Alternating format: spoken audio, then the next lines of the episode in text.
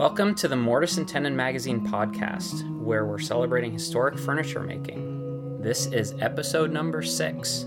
I am Mike. I'm Joshua. Uh, today's discussion topic will be setting up a hand tool workshop. Uh, but before we get into that, we have a lot going on around here, and it's been a pretty busy few weeks for us. Uh, we just opened up pre orders for issue four yesterday. Woohoo! Yeah, it's uh, you know a long time coming. I guess it seems that way in our minds. Just putting things together and bringing them up to that culminating point. Except for the fact that this time around, it's it's different because we started subscriptions with issue three. Yep. So anyone who subscribes is also pre-ordering. So if you subscribe, um, you're all set. You don't have to wait up till you know 12:01, the day of the pre-order, um, to be sure to get the wrapped copy of the magazine. But uh, it's been a lot of fun seeing responses and excitement from people um, writing to us and on social media and things like that. Yeah, definitely. We've been uh, uh, the co- we released the cover of issue four uh, yesterday with the, the announcement, um, and the cover there seems to be a theme that's run through issue four. Um, it just kind of naturally developed uh, Yeah. this theme of uh, axes or hatchets um, that many authors kept bringing up in their articles. So uh, we decided it seemed appropriate that the cover should have a hatchet uh, featured. Yeah. And so we have this picture of a, of a hatchet stuck into a stump. And as soon as we launched it, we started seeing a few people put, putting pictures up of that. And um, every issue we have, uh, we have people posting on social media, um, sort of playing off the cover where they're they're laying the draw knife next to Kenneth's hand with the draw knife, Yeah. or they're mocking up the cover right next to the magazine. It's it's really cool to see It's- that people really uh, enjoy that. So uh, we love seeing that, and people have been. We uh, we were joking yesterday with Jim. We made a new hashtag now. It's, Yeah, Uh, MT, MT Mag Hatchet. yeah, MT Mag Hatchet. So people are taking uh, their mock up issue four cover shots, and so it's pretty fun. It's a lot of cool, yeah. a lot of cool stuff. So stick your axes in a stump and take a picture of it. It's yeah, all the cool kids are doing. all the cool kids are doing. it.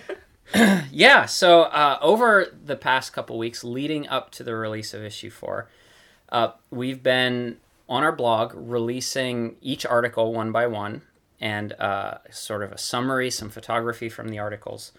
And so we thought we'd share with you a few uh, snippets from a few individual articles. Um, the first article uh, I'm going to read a snippet of is uh, by Will Lissick, who recently traveled to, uh, actually last fall, traveled to Romania with uh, the French group with the name that translates to Carpenters Without Borders, not to be confused with the Carpenters Without Borders from California. Um, but he traveled there with that group and, and several other groups, European groups, to um, engage in this uh, timber frame um, project for this blacksmith shop in Romania. And he, he tells his story, and the, the photography in that article is just super inspiring. yeah, Uh, definitely. it's beautiful. It, it's made us say, okay, so when are we going? when are we going? Yeah. we, got, we gotta go. Yeah, definitely. but uh, it's a really interesting article. Uh, in that article, Will says, There's something captivating to so many woodworkers about the primary processing of materials with the old tools. Taking up the froe, draw knife, foreplane, or hewing hatchet. It's simply a primal connection, a love for the feel of expending human energy. The call is hard to resist. And so uh, I think everyone listening to this, for the most part, will really enjoy that article. Yeah, to, to hear uh, that story about um, Will's interaction with this traditional culture, and uh, it was just, I read it to my wife, and she said, "When are we going? Yeah. when are we going to go see this?" So I think uh, for me, this article really connected, um, and it connected with that that what it will say the primal primal Yeah. connection. It's just like, oh man, being able to to shape wood with simple tools is just really Yeah. uh, touches people. I think in a Yeah. pretty uh, and, profound and, way. and to have it still in places around the world where it still has these deep cultural roots in our you know 20 in the 21st century west very often we we've just forgotten that or lost sight of it and to see it still as part of everyday life where people get up in the morning they shoulder their axes and they head off into the woods It's amazing. or they yeah. grab their scythe and go up to the pasture i mean it's um it's very neat. Yeah. So that that was really an enjoyable article to work with Will on and to put together. Yeah. And, and you had a piece that I felt, uh, I mean, it was the hardest piece, I think, maybe. That Yes. worked Yeah. On. Yep. It was uh we we definitely started out I think with with intentions that uh the article kind of steered itself away from that almost. yeah. um we had this idea of measuring uh, pre-industrial and industrially produced furniture to try and figure out what average variations are, like how much irregularity there is in handmade furniture as compared to machine-made furniture. It's, you know, seeing if we could put an, just a, a quantity to that to say, okay, well, this is the typical average for handmade furniture. Pull out the digital calipers. Yeah.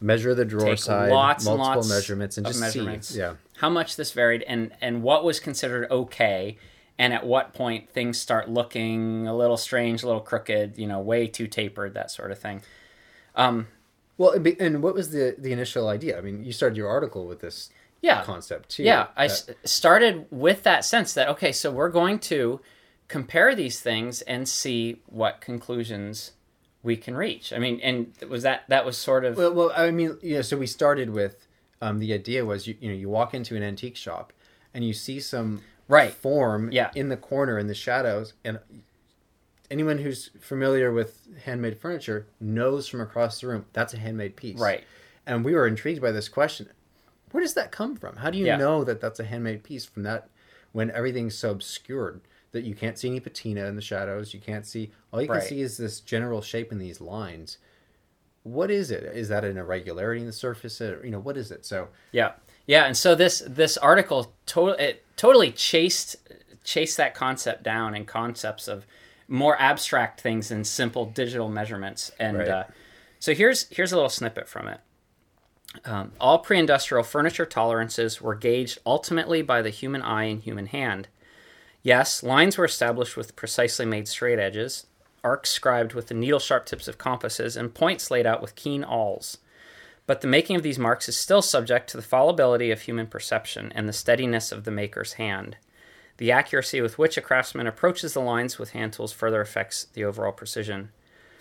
the idealistic pursuits of flat and smooth were clearly tempered by constraints of practicality. In the rough sawn and axe hewn world of the 18th century, the very slightly scalloped texture left by a smoothing plane on a tabletop might have been the most refined surface ever touched by many, possibly exceeded only by well made ceramics. Even a fore plane finish on the tabletop underside was well within the range of period sensibilities.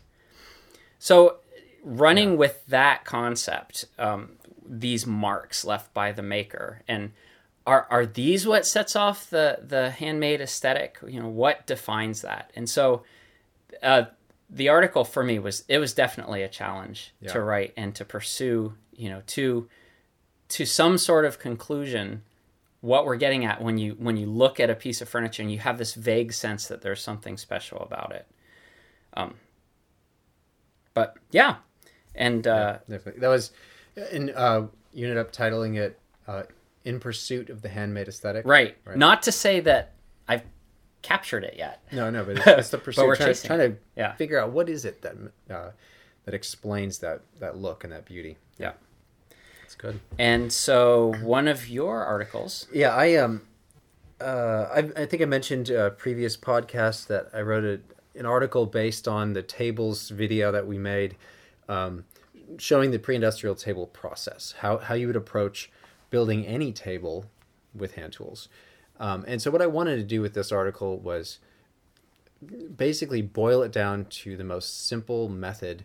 Um, here are the steps. Here's the order I would take. Here's the logic behind the way that the steps uh, uh, proceed uh, an, another, and so how you, how I would boil it down. So it's sort of like a pocket guide, as it were. right And so I, what I realized before I really worked hard to develop that, my table method, I guess, is, you know, I when I first started wood, woodworking, I would uh, get in the shop and I mostly just wanted to play and make shavings, and it was just really really fun. And as I started learning more and more, I really it was satisfying to get stuff done too, Right. to really be able to work efficiently, and that challenge of working efficiently while making shavings and having fun was really appealing to me. So I thought, what is the most efficient way for me to um, to to work to, to, to build furniture like this? Mm. And so, um, and obviously, you know, pre-industrial artisans weren't doing it just for fun. Right. Uh, they were also trying to make a living. So um, I, it just uh, was something I wanted to be able to wrap my arms around. What's the best way to do this with these tools? So um, I start out, I, I talk about each aspect chopping mortises, cutting tenons, laying out the tops, all that kind of stuff. Um, but in the very beginning, what, what sort of undergirds um, the the whole method, I think, to efficient hand tool work uh, is reference faces. And in my article, uh, I wrote this: hand tools rely on reference faces. When you use a square or a marking gauge to thickness stock or to lay out joinery, it is essential that you be consistent about which surface you use for reference. This is important because of human error, but also because it frees you from having to perfectly and consistently thickness and square all sides of a board. With this system, all you need is one flat and smooth face and one square edge. That's it. The rest can be hatchet marks for all we care, and sometimes is, because all your layout is referencing off the one good face. This system is the key to unlock efficient hand tool woodworking.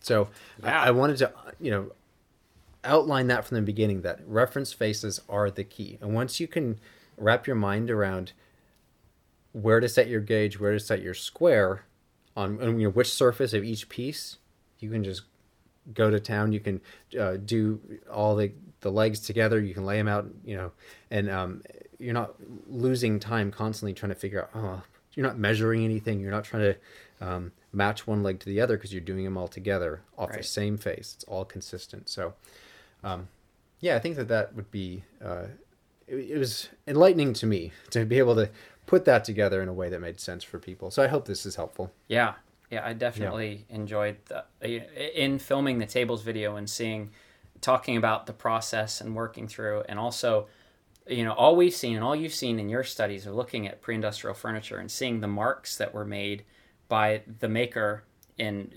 pre-assembly. Mm-hmm. You know, how was right. that efficiently kept separate and things like that. Yeah. It's it's super important when you're looking to go about it in an efficient, uh, workmanlike manner. Yeah. So. Yeah. So we're just we're in issue four. We're deep in four, and yeah. we're uh, I'm actually doing layout right now. We're editing pictures and putting it on pages, and it's yeah, it's, it's my favorite part of the process. Yeah, I love this part. It's so fun. Kind of like the the hard work is, I wouldn't say done, but getting there. Yeah, this is the really fun part. But besides issue four, we have a new T-shirt that uh, is being printed right now as we speak. I think actually. Yeah, um, we we hope to have uh, some video or photos of the process of printing up yeah. soon. Yeah, and this one is a little bit as well. It's definitely very different. Um, we actually commissioned a piece of uh, commissioned some artwork from an artist uh, in North Carolina, Jessica Roux, um, who I actually also um, Lost Art Press and myself we we commissioned uh, Jessica to paint a painting uh, of Jonathan Fisher in his shop for my my book about Jonathan Fisher, um, and I loved her work so much that I said we she should make a T-shirt for us. Yeah. So um, yeah, we hired Jessica to draw us uh, a shirt, and it's her work. If you're familiar with it, it's pretty complex with the layers of color and all the detail and stuff. And I actually I talked to her. I said, "Hey, are we going to be able to screen print this? Because this is pretty detailed. Yeah. You know, how are we going to do this? And she showed me links to um, other shirts of her drawings that have been screen printed. And it's basically a very specific kind of printer that can do it, that can really screen print to very, uh, very detailed levels. Yeah. Um, and so I talked to that printer, we, and it was just. Uh, I'm really excited about yeah. seeing it because the, the drawing I've never actually seen screen screen printing like this, um, and we love the concept. Uh, the, I we I sent the um, the design out to Jim McConnell and Megan Fitzpatrick, um, editors on our team, and uh, I think it was Megan who fired back. She's like, "All right, a new favorite, That's my new favorite, and my new favorite." So Uh, we will be uh, showing those pictures of the shirt as soon as we get them from the printer, um, and we we have a new new favorite shirt. Yeah, and with the shirt comes uh, stickers. Yep. That Yeah. uh, uh, part of the artwork will be on the sticker as well, along with you know the the clever catchphrase that goes with it. yep. So Stay uh, tuned. Wait and see. Yeah. Uh, so outside the world of M&T, a few things going on. Again, uh, you know, social media is a, is a great way that we um, kind of stay in contact with what's going on in the broader world of, of hand tools and um, pre-industrial furniture research, things like that. The Colonial Williamsburg uh, Working Wood in the 18th Century Conference took place l- last week. I, th- yeah, I think so. Is that last week? Yep. And so we started seeing. I mean, we we were, were both aware of the con- of the conference. we tried to figure out how to consider. Yeah, how could we do it? But it's it's such a crunch time uh, for Yeah. us for the magazine, and some different factors came together that didn't uh, allow us to go. But then we see these pictures of. Okay, here's Roy Underhill up on the stage holding a copy of David Pye's book, and he's surrounded by you know old tool chests, and we're like, oh. Yeah. why aren't we there? Yeah, and standing there with Patrick Edwards, yeah, Don Williams, and Peter Follansbee, and you know, uh, Corey Loftheim. All these people that are uh, our heroes, our woodworking heroes. Right. They're all there. Oh man, I wish we could have been. yeah. So maybe next year. yeah, definitely. So, uh, away from future plans and things going on now, uh, our discussion topic this week is setting up a hand tool workshop. Yeah. A uh, few different things come to mind when we talk about setting up a hand tool workshop, things, you know, logistics, layout, all kinds of things. But let's start with uh, talking about um, what sort of workshops we've we've been in or worked in in the past. What is your experience? How did you get started? Or Um, I've had a, a few different workshops that I've had. Um, it's that, that I've worked in rather. Um, it's funny. Uh, the first workshop that was just mine, not, not one that I shared with other people working uh, for them, but my own workshop was. I thi- I think it was an eight by ten shed ooh, that was behind the rental house that my wife and I had, and I shared it with um, the lawnmower mm-hmm. and Yeah. the sleds, and, you know, the winter sleds, and you know, the rake and all that kind of stuff. So if you picture it, eight feet by ten feet, and I have a lawnmower on the floor, and I had a little, um, little tiny workbench. Um, it had lights in it, um, which was great sounds nice. a little tiny window. Um, but and I was actually trying to do furniture restoration in it, so I could only fit like a chair a chair. in there. Sorry, I can't take your table. It's just too big.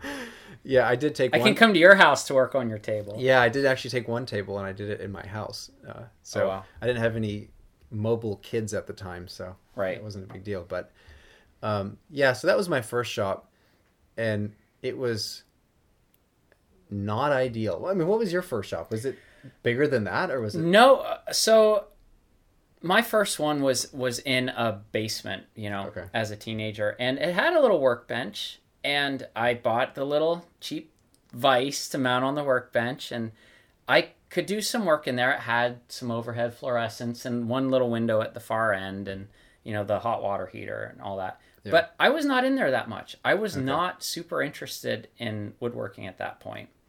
Um, when I became interested in woodworking, we had moved to a place that had a, a shed, which was actually a fairly large building. Um, so I set up a bench and a nicer vise and some pegboards, and there was a big window in there, Nice. uh, but there was no heat. And so I I was feeling really motivated to get out. I was I was making uh, canoe paddles at the time. this was in Maine, right? This was in Maine, as, Yeah. right after we moved up to Maine, Yeah. like uh, 2000, 99 or 2000. And uh, I was making canoe paddles, and uh, I had a kerosene heater, I had an electric heater, I had a little propane heater out there. But, you know, if you can't get the temperature up above 50 degrees, your varnish is just not going to cure. and I found that uh, that part of the equation was was really difficult. Um, I liked the space other than that, but uh, heat is necessary for certain aspects of of making things. Yeah, and therefore insulation Insulation would have been good. that helps. Yeah. yeah, definitely. Yeah. Um, but in you so you now you you have a basement workshop. Yeah, at home. yeah. So I don't know how many uh, folks listening are in the situation uh, that I'm in. With uh, your your workshop is in the basement. There are many pros and cons to uh, to having a workshop in the basement, right? Uh, attached to the house. So right now, I I really like my my basement workshop, even though I'm str- I struggle with lighting uh, you know, with overhead fluorescence. Um, I do have heat down there. I have a wood stove, which is awesome for throwing scraps in and things like that. Yeah. But uh, yeah, it's it's what I have now, and I gratefully accept it. and then 40 hours a week you're in this little space here you know so the after my garden shed i moved into this shop here that we're standing in Oh, that's why this speak. seemed super, this must have seemed super roomy to you. oh man 14 by 17 Yeah. it was Yeah. so luxurious and actually the uh, you know um, i have a big uh, kind of picture window in front of my bench. And um, it's a great space. It's got insulation in the walls. Not a whole lot but some. And a heater. And it was i remember the first time i got what was it? I got the the heater installed and it was winter at that time. I just moved in and i remember sitting down going whoa this is amazing. I had nothing else in You the just room. turn up the thermostat Yeah. and it kicks on, yeah, it was like and 85 suddenly, degrees. no, no. Um, yeah, but it was it felt really luxurious, and it you know it's it's ironic because um, I think it really is about your perspective. I was coming from this little unheated shed with terrible light to a 14 by 17 space uh, with windows and heat, and I just felt like this was. I, what would I ever need beyond this? right. Um, and then I've had, I, over the years, I've had woodworkers come visit me, and I've had some people say, "Oh, I remember when I was just starting out in this small space. That's cute. Yeah, that's Yeah. great." And uh, maybe someday you'll yeah, you'll maybe get a real someday- space. Yeah, and um, I just it this space is awesome, and it's always worked really well. Um, because I don't use machines in my work, I don't have the same need for floor space. Um, and so I just had, actually I had more problems because I had furniture that I was restoring. So I had, you know, several pieces of furniture. Um, so when you get a dining table in, kind of takes over a lot of the space.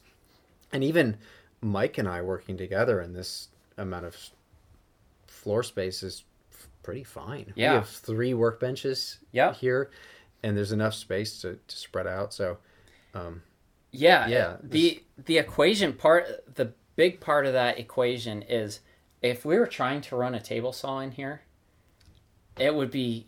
Uh, so I've I've worked at a boatyard, and you know every shop is kind of focused around the big table saw, and some of the operations that we'd use the table saw for, like we'd have these twenty five foot sheer strakes for a sailboat, you know, twenty five foot mahogany that we'd run four or five passes diagonally over the table saw blade to make a cove into them. So the shop man. looks like the surface of the moon Yeah. after this process. Every surface is completely coated in dust.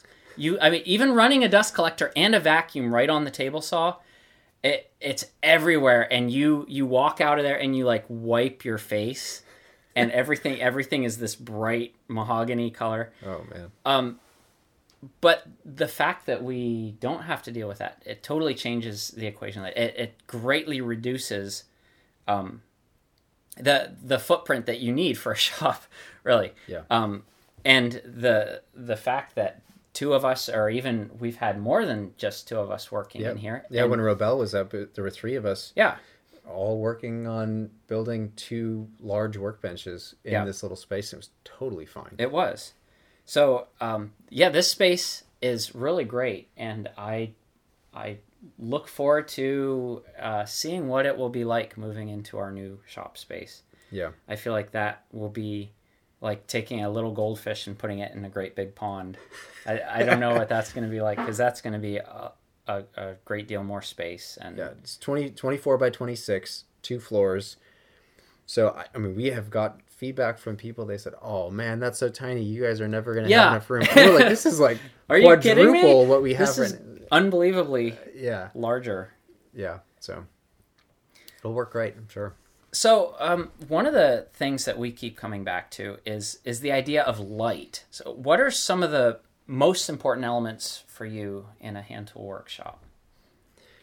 uh, working in a hand tool shop, so you're not going to use any machines at all. If we're just talking about someone using hand tools, um, you know, space is great, but what's the most important? Probably the top thing on my list is is really really obvious, but a serious workbench. Um, it sounds really obvious, but that cannot be overlooked. A, a rickety workbench is not going to work. Uh, if you have you know if you have a table saw and you have all the if you're using a lot of machines to to do your work then and you're not going to be using your bench all that much then it's not as important. But if you don't have those and you're complete everything that happens is on that bench that needs to be a pretty stout serious uh, tool this workbench. So i would say if you're if you're thinking about setting up a hand tools only shop and you're going to say, you know, what's like the most, what's the top five most important stuff that I need to think about?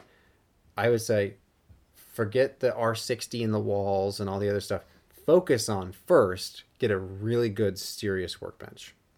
Build it yourself or Yep. buy one from, you know, um, Mark Hicks at Plate 11 or Benchcrafted it or, you know, wherever. You know, get, get yourself a really nice workbench. Um, and that is like number one Yeah. Regardless of what the situation of the building is. That's number one. Um, but then, like you said, uh, light. Yeah. Light, I think, is number two. Yeah, I I think I agree. Uh, you know, coming from the the uh, my basement hobbit hole kind of workshop, where I have I actually have two windows. They're up, you know, above my head level. So everything else is fluorescent, or I have these little movable incandescent lights. Um, but whenever I started in here working with Joshua, uh, with all this natural light, I was just amazed. It, it totally changes uh, everything. You can see all these details in a surface that are completely washed out by overhead lights. Well, and yeah, I was gonna say that's the thing. It's not. We're not talking quantity of light. right? Yeah. More is not what you're looking for. It's quality of light. Yeah, and it's it's horizontal raking window light. Yeah. That the that your natural light is coming in at the level of your bench, so that it's bringing out all those details because of that angle uh, that it's that's shining in. That's what is really important. Um, so if we had, you know, a thousand fluorescents over our bench, that's not going to be a thousand times better. Um, it's going to it's actually going to make it hard to Right. see the the surface texture that informs when to stop planing and when to Yeah, I mean, so often in here when we're working, we will intentionally turn off the overhead lights so that we can see details better. Right. Uh, you know, in certain times of the day, the afternoon when the light is is just right in here, um, killing the overheads is it improves it dramatically yeah because you suddenly can see the definition. You can see marks much more clearly. Uh, you can see the, the grain in the surface of the wood. And so, um, natural window lighting is super important. And I'm still, uh, if anyone has uh, advice or if they've worked uh, a better lighting solution for basement workshops, yeah let us know because that is a struggle for sure. In the summertime, we have kind of a walkout basement, but I can open the big double doors and get some natural light in. But in the wintertime, I don't have that option. you could do that. I mean, I could do that. crank the wood I stove could and get it going and just let the snow blow in and yeah, yeah definitely. And so if you're going to invest in a new shop i'd say workbench and windows. Yep. get nice big uh, windows. Yeah, um, and, and i would say i like having windows on uh, multiple sides of the building. It, you know i think people often ask what's the best side? And really it's nice to have well i said a serious workbench i should have actually said two workbenches um, and you, you make a little rickety one for the second one that's fine Right. but i have found um, you know the people start collecting benches they start making more than one and they feel like it's a problem but we have three benches in our space right now. Yeah. And I, I have a hard time working with only one bench because I oh actually I have that low bench too. I have a, a, a staked low So bench. That's four. So I have four benches in this little thing, and I'm always moving my tools and setting them on here, or I'm partially assembling um, legs in a rail, and so I want to set that sub-assembly off to the side. So I put it on the other bench, and I have them, you know, set up for different operations and stuff.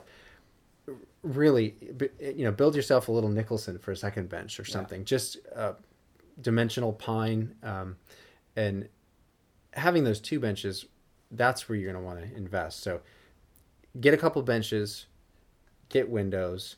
Um, and I think the, the last thing then, you know, all this is kind of assuming that you're going to take care of the, the physical needs that you'd have with, if you live in Maine, Right. boy, it's nice to have some heat. Yep.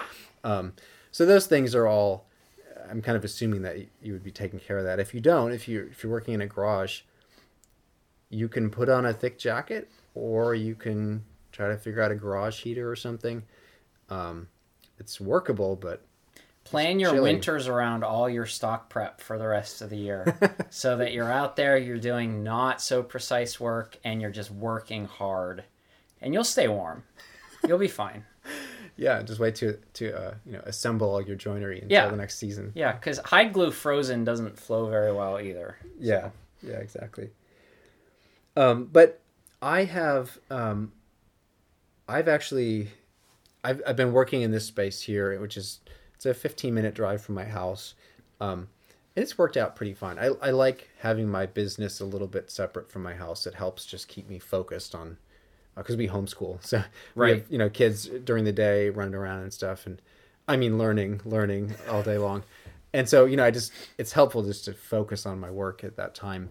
Um, but I, I know that people have talked about workshops at home being a really great asset to them, and so um, well you have a, your workshop is at home, Right. in your basement. Yeah. What would you say are the pros and cons to to that situation, having it in your or attached to your house? Yeah, I um, well, first of all, I'll I'll start out with, um, especially with young kids, uh, it is nearly it is very difficult. I'll say to have a a, power tool oriented workshop in your house. You've got nap times, you've got bedtimes that are early. Usually, the kids' bedtime coincides exactly with that time that you're suddenly free to go to the workshop. So, if you want to go down and fire up the dust collector, fire up the table saw, no one's sleeping upstairs uh, tempers are flaring everyone's getting upset you might be downstairs in your you know sound insulated bliss making all kinds of sawdust but you don't know what kind of carnage you're going to walk into upstairs so um, uh, hand tools are quiet they are quiet people can be eating at your dining room table right over your head and you're just quietly planing away you know a, a rip saw is a little louder but y- it is it is much a much different sound. It Yeah. is not an interfering sound at all to, you know, the comings and goings uh, in the house. So in that regard, um, I think that if your ha- if your workshop is attached directly to your house, that hand tools offer a very clear benefit. Yeah, yeah, that makes sense.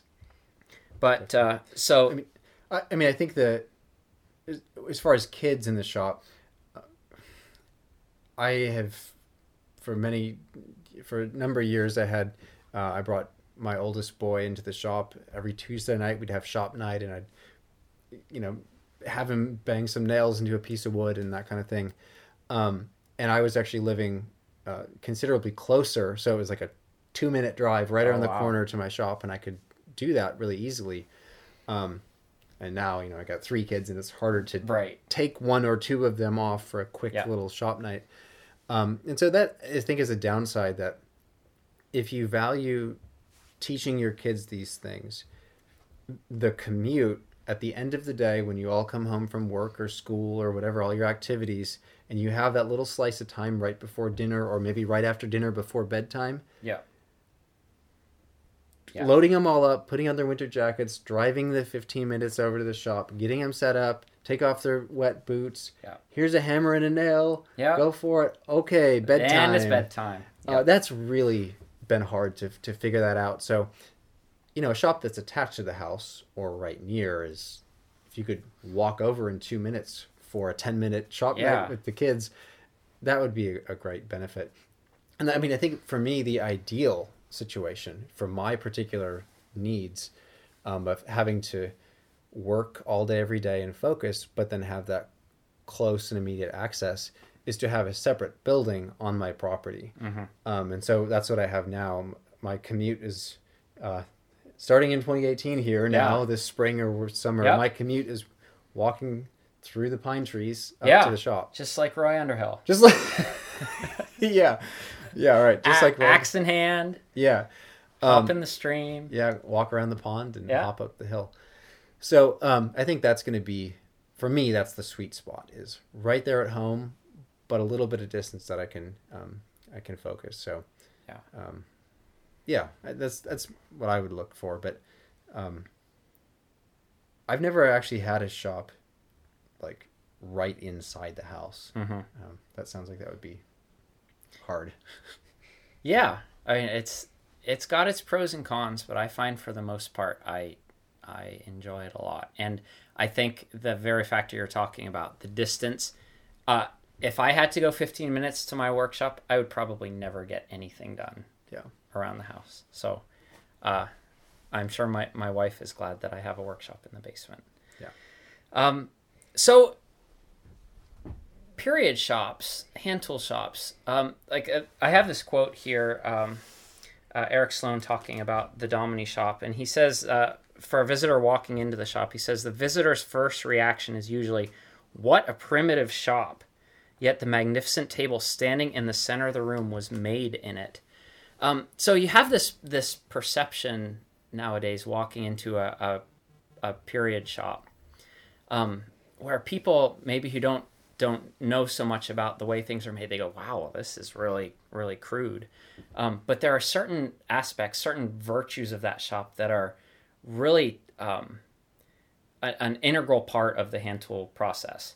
And there are also parts uh, you know of of uh, those shops that maybe weren't as ideal for it. So, what would you say about um, period shops? How how did they how were they built around the hand tool process, and also um, how were they maybe less than awesome Yeah. in those ways?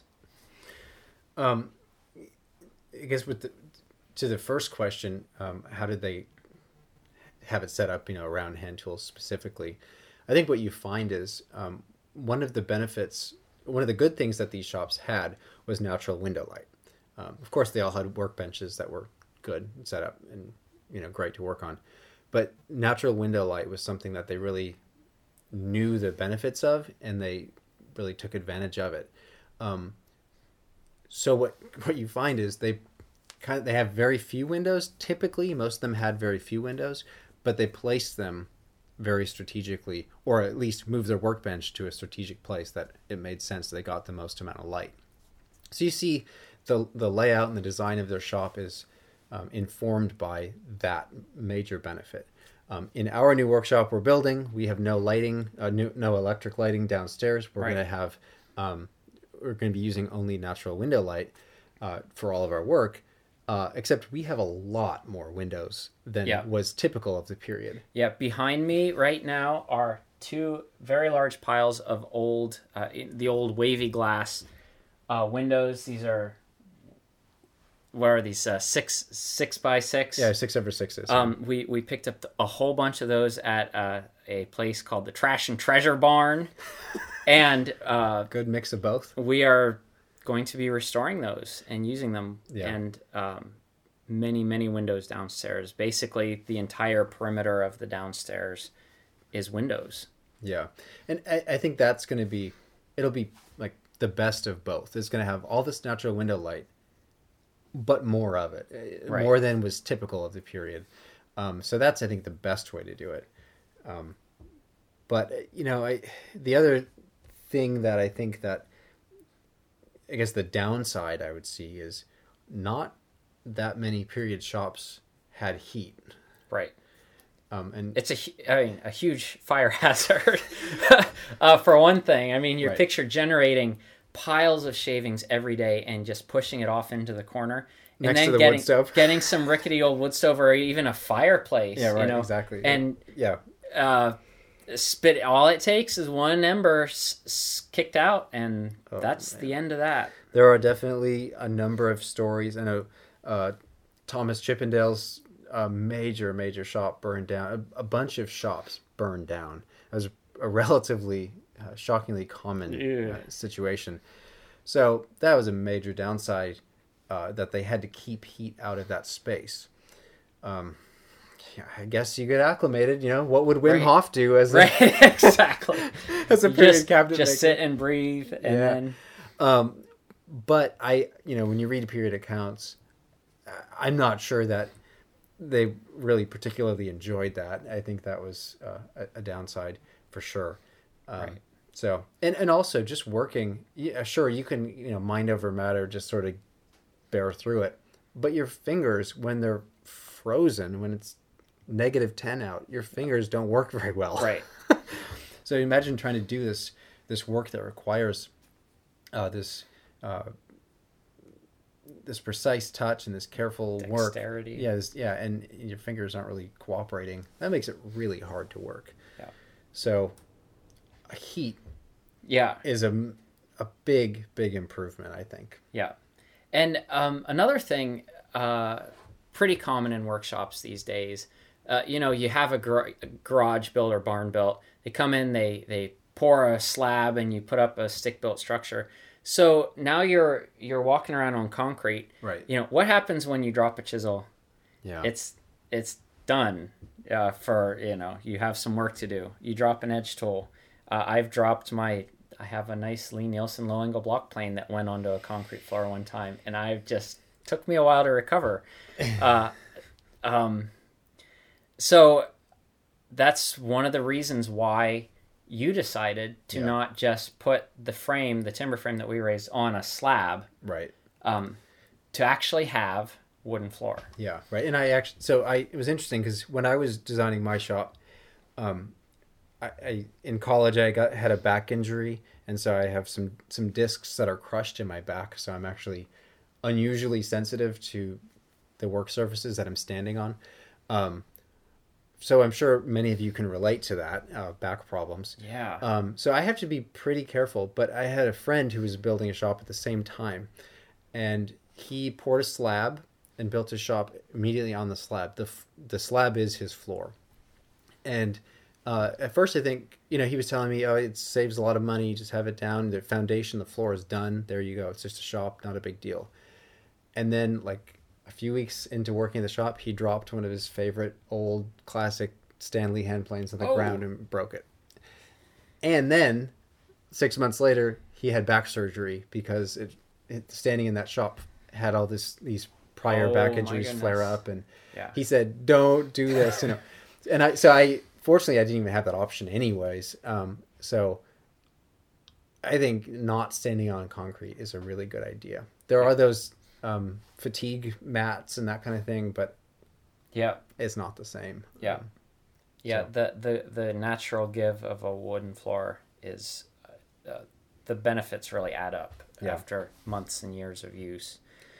But as far as like setup of a shop, you know, I know you, you look at paintings of period shops, they have, to me, I think it's a, it's a huge benefit, and I've been doing this ever since I've been in this shop, to have uh, tools hanging up all over the walls. Yeah.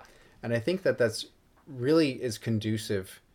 Well, there are two sides of it. One, the tools are right there. Mhm. If you have a small shop on purpose, uh, the tools are right within reach on the walls. Yeah. The other side of that is that tool has a location, Right. and you know where that tool goes. And so you- you're not you're not digging through a pile of shavings trying to find that tool that fell because you have it. You know everything has a place. Um, so I think that's a big part of you know if you're thinking about how to set up, how to organize a hand tool shop. I would say I do have a tool chest that I store some things in, and that's good for longer term storage.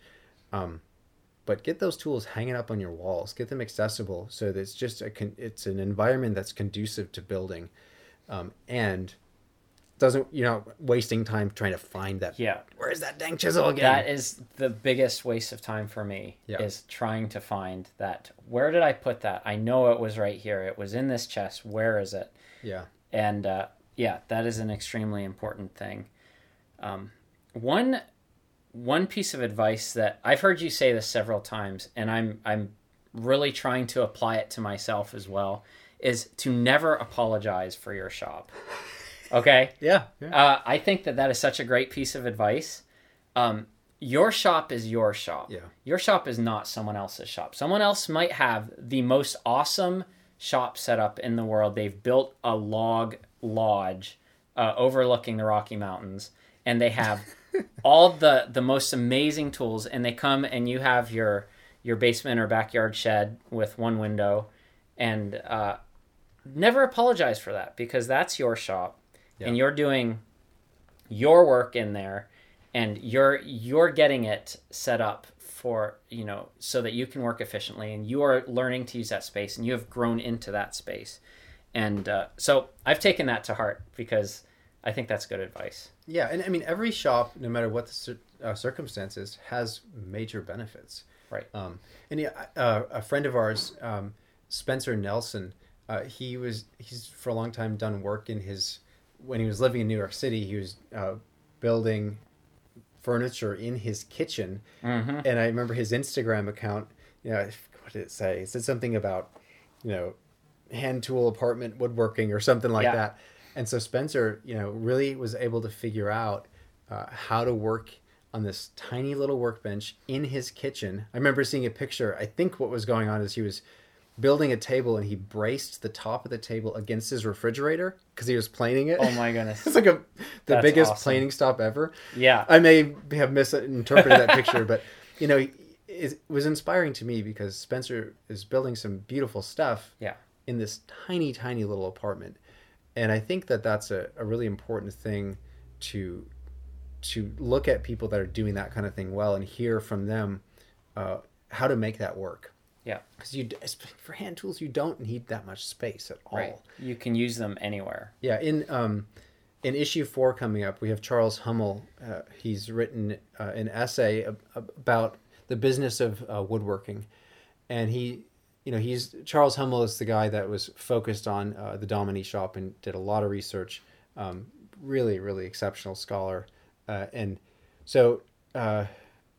Hummel's written this piece and he's talking about the Dominy shop and what it looked like.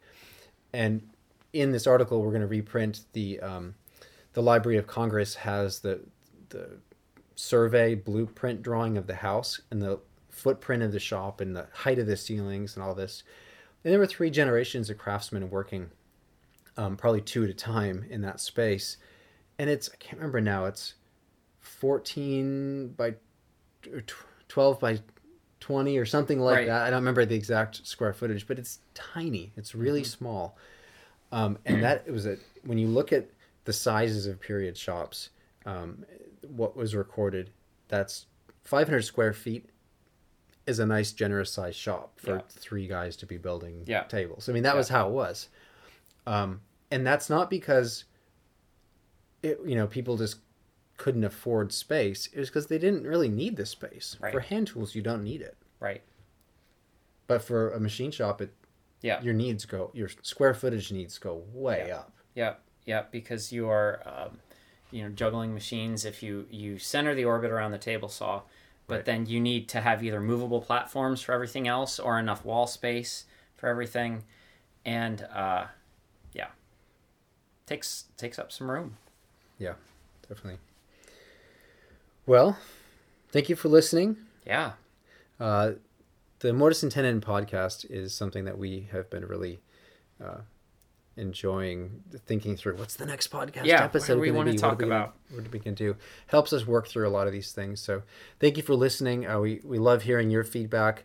Uh, if you have any suggestions about uh, future episodes that you'd like to hear, uh, things you want to hear us talk about or work through, um, send those things along. You can leave a comment below or send us an email uh, at the, the address on our website, mortiseandtenonmag.com. And uh, if you haven't yet subscribed, uh, feel free to subscribe uh, to iTunes or wherever you get your podcasts. Uh, sign up, and we update every two or three weeks or so, and uh, we'll uh, look forward to to next time. Yeah. So, thanks for listening. Thank you.